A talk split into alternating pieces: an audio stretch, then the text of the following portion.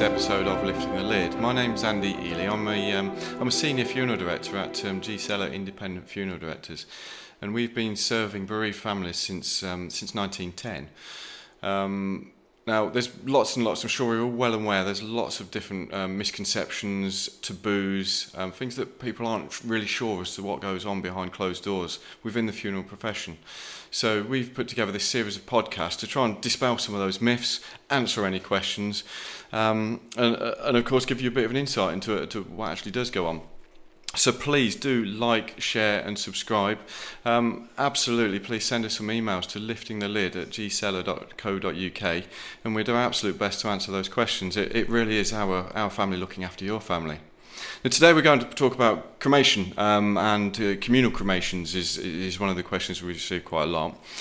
My colleague here, um, who is now my colleague, Lucy, used to actually work at a crematorium, so she's the perfect person to talk through what goes on at the crematorium.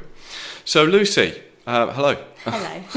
you okay? yes, are you? Good, yeah, not too bad, thank you. So, um, Lucy, so you, you work with me now at G Seller. Yes, yeah. So you've obviously got a bit of a, a bit of a background within the funeral profession. Could you? T- how, how did we get here? Well, Um, yeah, so I, I started in funerals three or four years ago. Um, started as a driver bearer, sort of moved on to the operative, operative side of things, uh, and then from there I then did go to work at the crematorium, um, and then yeah joined Sellers after that, G Seller after that. So yeah, so it was I've had a little little bit of here, there, and everywhere. okay, well, good overview, I think. So, Try. f- from my perspective, a, a driver bear, I guess, would be um, considered a casual at G Seller, so someone that predominantly um, carries out the, the, the ceremonial side of the Yeah. funeral. You mentioned operative there, so that's a, that's a bit more of a behind the scenes. Yeah. Um, f- perhaps for another podcast, I, I Yeah, think we go into yeah. more detail about that. Um, so, at the crematorium, um, what was your role? What did you do? Um, so my role was I was the chapel attendant. Um, so I basically um, oversaw all the funerals coming in um, that day. Um, so I would look after all them. Um, I would have to check, make sure the chapel was clean after each service. Uh, you know, it, people need to come in and know that you know it's it's they think they're the only ones there and that's how it should be. So we would make sure each funeral um, it was cleaned between um, we would I would check things like the coffin plate um, take care of the music um, help the directors if they need anything when they come in. So yeah so genuinely oversee each funeral that came in uh, at the day So, kind of making sure that that chapel is ready to receive Exactly, a family, a funeral director, and of course, Yeah. someone's loved one. It needs to be seen as like nobody was there before. Yeah. Everybody's is different, you know, and it needs to be set up because you know it needs to be set up like it was never used again and started again. So yeah, so you know we look after we looked after each funeral like that. Okay, so I mean, how, how long do you have to do this? How, how long in between funeral services? Um, so between the services, we had sort of well, it depends. Sometimes some ran on, so it was a little bit quicker than others, but it was still Yeah. the same. It was still the same care. It was just a little bit quicker. Um, but yeah, we'd have sort of ten minutes to have a bit of a turnaround. If I needed to get the Hoover out, we'd do it. We yeah, make sure there were no you know flower petals, things like that. Make sure it was all set Okay. up, ready to go. Put the chairs back in line. You know things that probably you wouldn't think about um, before coming into a service, uh, which i- isn't something to think about. But yeah, like I said, we set it up as if it was never used because the way it should be. Absolutely. Oh, brilliant. So I know from a funeral director's perspective, um, identification is very important to us. So at every single stage um, of a loved one's journey, we are checking the identification. Making sure it's absolutely the person we're looking after, making sure everything contained within um, said coffin, any jewellery, is recorded, um, and then of course we seal the um, seal the coffin and, and travel on to the crematorium. Now you mentioned checking the plate there, so I guess that you know that's part of that identification process carrying on. So what what are you checking it against? Exactly. Um, so what we would check it against. So when we got our paperwork, we would either receive um, the paperwork from the coroner or what's called the green certificate. So this is when you register a loved one. That would be the the certificate you receive, and we would then be checking it on there. It's almost like like our Bible. Like that is what it needs to match with. Because we don't see that person, we don't see the identification that you saw before you came. So that coffin plate on the top is is my my way of knowing the identity of that person. So I have to check it is exactly as it should be. Okay, so if there's a discrepancy. So I know from the funeral director perspective, we check religiously everything against that green certificate you mentioned, the yeah. registrar mm-hmm. certificate for Yeah. burial cremation. We make sure that is absolutely 100% correct. I can vouch that I do that. What happens if perhaps it doesn't happen and there is a discrepancy? So from the crematorium's perspective, Yeah. what do you do? So yeah, so so like you, we, we do the same. That that that is that is what we use exactly the same. So if for example there is a slight misspelling, so there's an extra there's an extra letter in somebody's name, for example, um, but we you know the age is right, the name is right, but there's an there's an extra L in in the last name when there should be one. There's Okay. two. Um, so if the director is available, we would ask them to come in, sign the form, or if they're not available, we would contact the funeral director separately. Now, that funeral can still go ahead, uh, but behind the scenes while that service is taking place, what we're doing is um, getting some form of um, like paper that says, um, I can confirm it is this person, Okay. this is a spelling mistake, and I am happy for that cremation to take place. And then from there, actually, the cremation would not take place until we have either had that signed or had it then from the funeral directors. Um, so until we know for definite that that is the case. And I know it's it may seem silly for so much of just one extra letter, but it's so important. Absolutely. So we're kind of to we're signing a disclaimer to take ownership Exactly. that Yeah. it is absolutely fundamental to that exactly. Yeah. individual. Yeah. So tell me about one. So that if say there is a huge discrepancy from mm. crematorium's perspective, I mean you can quite rightly refuse for the Yeah. cremation to take place. Is that Absolutely, yeah. So if, if for example, um, you know, unfortunately, um, service came, I went to check the coffin plate, and it was the completely wrong name. Then absolutely, yeah, I could refuse. You know, as as dignified as we would, I would speak to the funeral director separately and just explain that unfortunately we can't we can't continue because.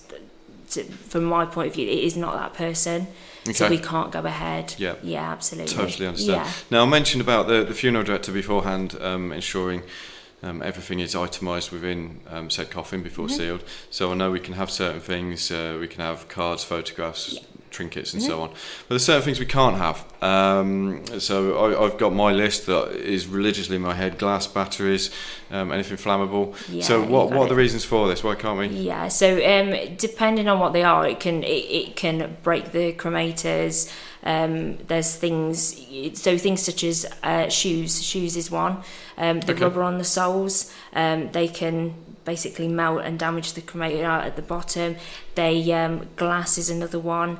Uh, pacemakers is a massive, massive thing. I mean, I'm sure you know. But pacemakers is a huge thing. Absolutely. yeah. Um, it can actually, you know, if we want to get extreme and go into it, it can actually explode a cremator. Okay. Um, glass bottles, any anything that's like concealed, so like tins. Coconuts is one, funnily enough. So you can have a like I've I've known uh, to have, you know, different religions put a coconut in there. Yeah. So, now yeah. it can. Um, but there has to be a hole drilled into it so there's no pressure because again that can that can affect it as well so lots of lots of little things it's anything like pressurized like you know tins of hairspray for example Okay. pressurized things like that you can spray somebody's hair you know if you want to set their hair by all means but you can't put the tin in there so yeah anything that's you know pressurized no absolutely not Absolutely. So, I mean, uh, again, from my perspective, I'll be thinking if you wanted a tin of beans, for example, I'd probably take the label off the tin of beans and place that. So it's kind yeah of a bit of exactly a representation. yeah yeah So everything's okay as we arrive, um, and of course, they, we then convey into the chapel and lay to rest on the catafalque. yeah So I believe at the point at which we cross that threshold, um, said loved one is in the care of the crematorium absolutely rather than the care of um, Yeah. custodian, us, the funeral Yeah. directors. Um, we invite the family in, get them seated, and carry on with the funeral service. And of course, we tend to quite often have music at the crematorium, or perhaps an organist. Yes. Um, is that part of the chapel attendant's job to just make sure that's all okay and working? I mean, how does the music work? Um, so yeah, so when I was there, I know there's different systems for different crematoriums. So we used to work off what was called a Wesley system. Uh, now, what it used to be is um, I used to get like a like a music list, and I used to manually actually each put them on for each service, check them and everything. That I'd used to do this the day before. Um, and then as time went on, it, it came that we were doing it automatically. So the funeral director could put that, confirm it, and it still would be automatically scheduled. Um, but we would still check. Like I'd still come in that morning, check against them, just just for my peace of mind anyway. And then Absolutely. even then at the start, when I've checked that plate, or before I've even checked the plate, I would ask the funeral director or whoever may be taking the service to come in and double check the music because there could have been a change last minute. A family member could have gone, oh, do you know what? I'm going to add this piece. I know I didn't want it, but I want to. It's all I've had it before where people have come in and gone, oh, do you know what? I, I really, I really wanted to add this, and I, I was going to regret it, but can you put it in? And yep, quickly, as quick as anything, we'll get in, add it, two seconds, and it's it's done. Yeah, so Brilliant. it, yeah, it's all again checking, making sure everything's right before everything starts. Absolutely. So of course we um, we carry on with the service there, and now at the end of the service we've got the option of having curtains open, closed. on it. That's I guess that's quite a big um, choice for the family. It's, Yeah. it's a big question to ask. Yeah. So what are the differences between the two from from your perspective? There, I Um, mean, does anything happen to the, to their loved one? No, no, nothing. So it, you, I think a long, long time ago, I think it was a thing where um, it would you you used to see, uh, unfortunately, that that loved one taken away, and uh, it was it was quite an awful thing. And I think a lot of people still sometimes think that if they don't go to funerals often, I think they worry that's their one worry, like oh, I don't Yeah. want to see it, I don't. Yeah, but no, is, yeah. whether those curtains are left open or they're closed, um, loved one is not moved until everybody's out of the room. And I've said so. If there's a delay with anything and they want to spend a couple more minutes, no, until everybody's away, no, nothing happens. And even at that point, when everybody's away, we still then close the curtains just for dignity. Yeah, the curtains close, and and then loved ones taken away. Yeah. And of course, if Yeah. we're having the curtains open, we could perhaps um, the family, the immediate family, could be the last to leave. We can place items Yeah. Mm-hmm. on on the coffin, perhaps some flowers, uh, and so on. So we've talked about uh, spoken about the, the the workings of the actual chapel. So behind the scenes, and I guess this is the this is the part that people want to know. Mm. What happens there? So we've spoken about identification. I'm often asked, "Is it my loved one that I get back?" Oh yeah, absolutely. There's so there's so much um, like we have to go through even so that identification thing. So yes, I've I've I've checked that uh, coffin plate coming in, checked everything on there. Um, once that funeral service is finished, loved one is then taken away. It is then checked again. So the crematorium um, crematorium technician would then check the plate again, even before the cremation takes place. So if I've missed a discrepancy, it then can be picked up again. Um, so from there, we have three different cards. So you've got one card that will stay with them. Um, that well, all these cards in the end will be with their cremated remains, but you've got one card that will essentially stay with them at that moment. So the cremation then will take place. He's, he's checked the plate. Cremation will take place, and then there's almost like a little slot on the cremator that it gets kept in. That then stays there for the whole of that cremation to take place. Um, once the cremation is finished, um, and the cremated remains are then sorted as they are, um, they then get put into like a temporary, almost like a temporary cardboard box. Okay. And inside that cardboard box is like a bag, and they they used to be plastic, but they're actually paper now. That card then goes inside, and then we wait before anything's sealed. There's then somebody else, so myself or one of the other team that used to be there, we would then have to come and do a cremated remains check. Okay. So we would then have to check each number matched because everybody gets what's called a unique cremation number. We need to check each card matches with each each stage basically and once we've signed and also the cremation technician has signed everything is then sealed so that card goes inside the bag is then sealed. It then goes on the outside of the bag. The top goes on and then there's stickers. They are all the same. So there, there is a card kept in each one. And then from that you then have also what's called a cremation certificate which also has the same um, same cremation number. They're all unique to everybody but it matches that person with their name and everything. So it all everything is checked again two three times if it has to be. I've, I've done it before where I've gone out and gone no before you do that let me just check that again it doesn't hurt to Yeah, check four yeah, or yeah. five times so yeah just to be sure Absolutely. So yeah, the cremation certificate that you've spoken about there. If we were to lay that um, that loved one to rest elsewhere, that of course is the paper trail. So we would need that Mm-hmm. Document Yeah. to, um, you know, if we were going to a cemetery or churchyard. Yeah, Lucy, exactly. that's brilliant. Thank you. Hopefully that's kind of helped with people. Um, just to say that you you know cremations aren't communal. Um, it is a real big thing. Identification. We have to check everything constantly all the time. It's just ethical to do so. Um, but yeah, thanks, Lucy. She cleared up that really well. Um, as I say, um, that closes our episode um, for communal cremation. Um, thanks for listening.